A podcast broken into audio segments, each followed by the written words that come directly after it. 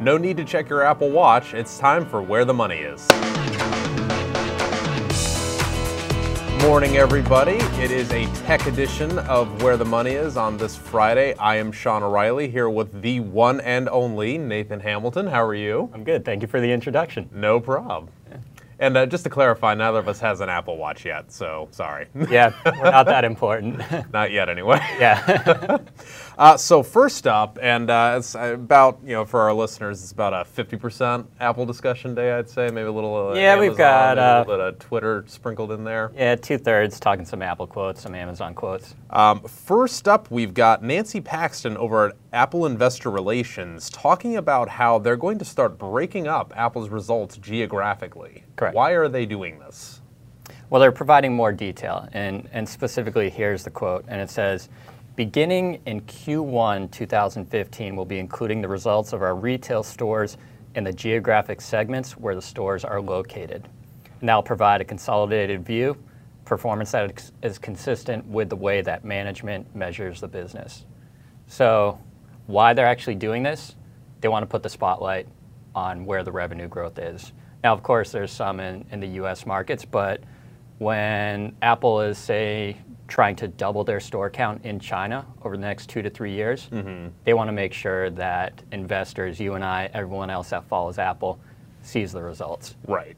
Do you think that this they're doing this because they're anticipating just amazing results from these Chinese stores? That way we can compare those results to the US stores and be like, oh my gosh, Apple's killing it over there. Yeah, I think they definitely want to show it. Um, you know, the results in, in China are pretty impressive. If you look at the iPhone, particularly, um, this recent launch was actually the first time that they're launching with three of the major carriers in China.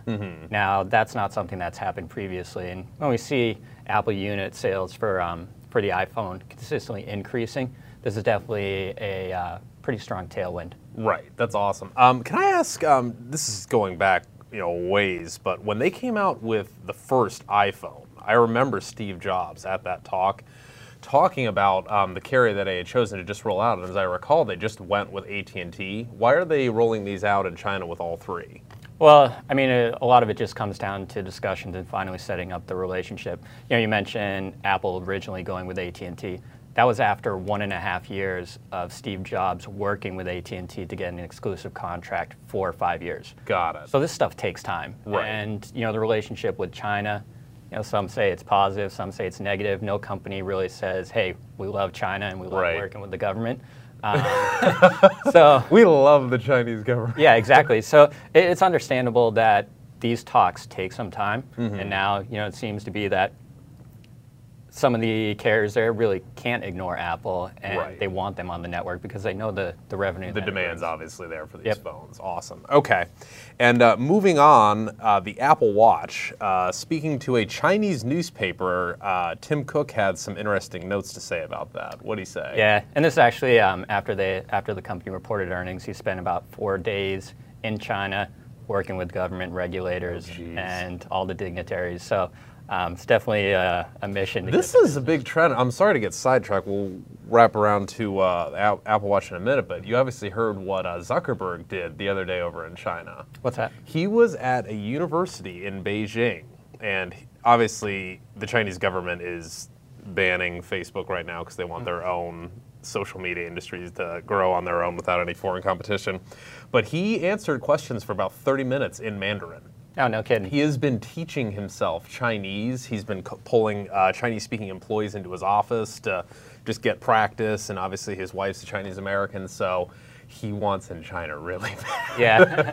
hey, that's then- good. Whatever can help. Yeah, no, and you're you're telling me about all these efforts that Tim Cook and Apple's making to get into China, and you got 1.3 billion people. They'd be idiots not to. But it's just interesting to me how these multi-billionaire tech CEOs are all learning Mandarin and going over there and Yeah. all this stuff. So anyway, back to the Apple Watch. Yeah, I mean, they realize the potential. Right, yeah. Obviously. But yes, Tim Cook stated specifically, we are going to wonder how we ever lived without it, referring to the Apple Watch, and said that's the real test of a great product.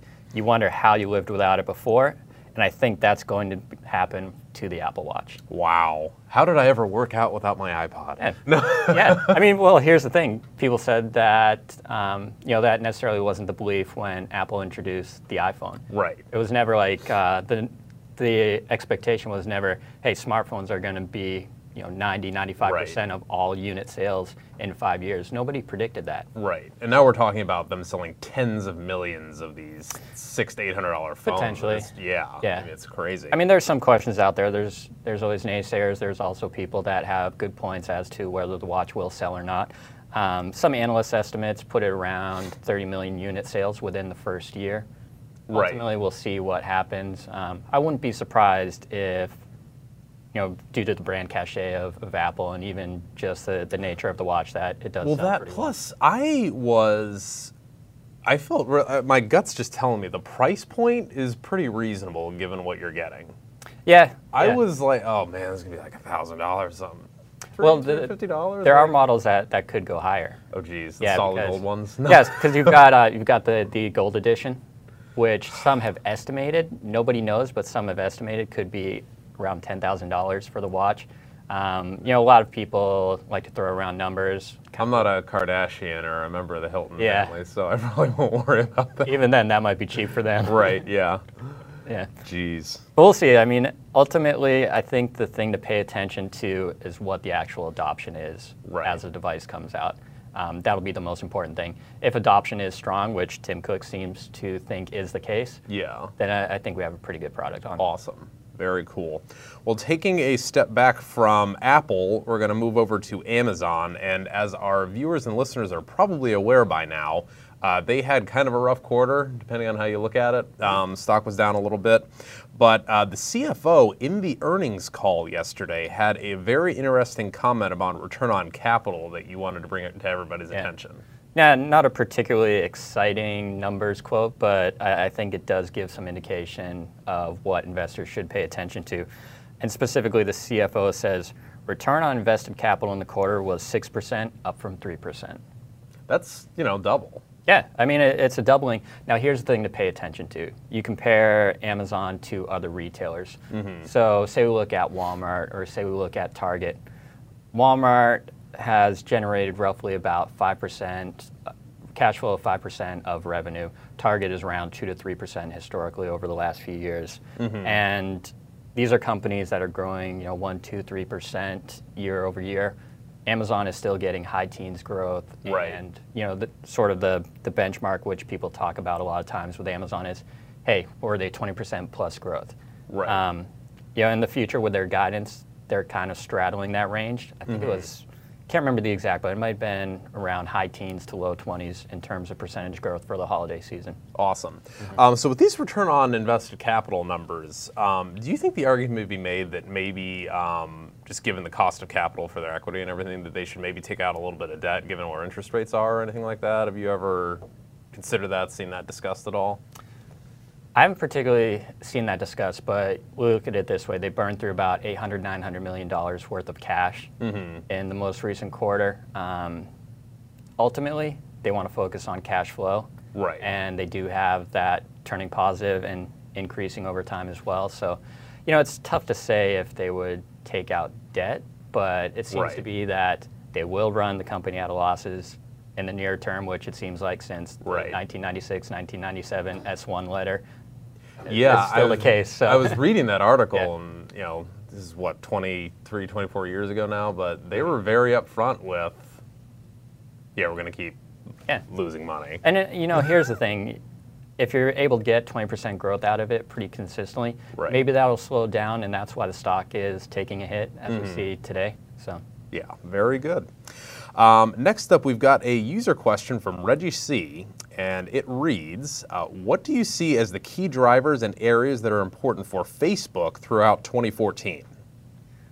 So I'll tell you areas not to focus on and also give you one or two areas to focus on. Okay. So the headline will always get the monthly active users. They'll talk about WhatsApp, they'll talk about Instagram.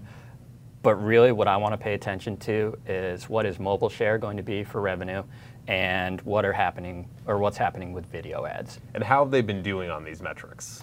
Very well. So, and that's why it's important. Um, you know, mobile percent of revenue will will definitely get the marquee.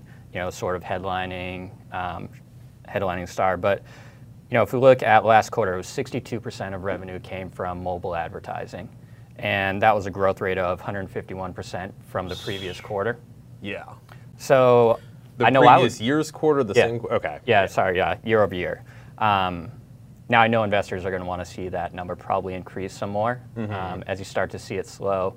You know, maybe maybe there could be uh, you know some some people looking at it as uh, not a positive, but ultimately it's moving in the right direction and investors will want to pay attention to it.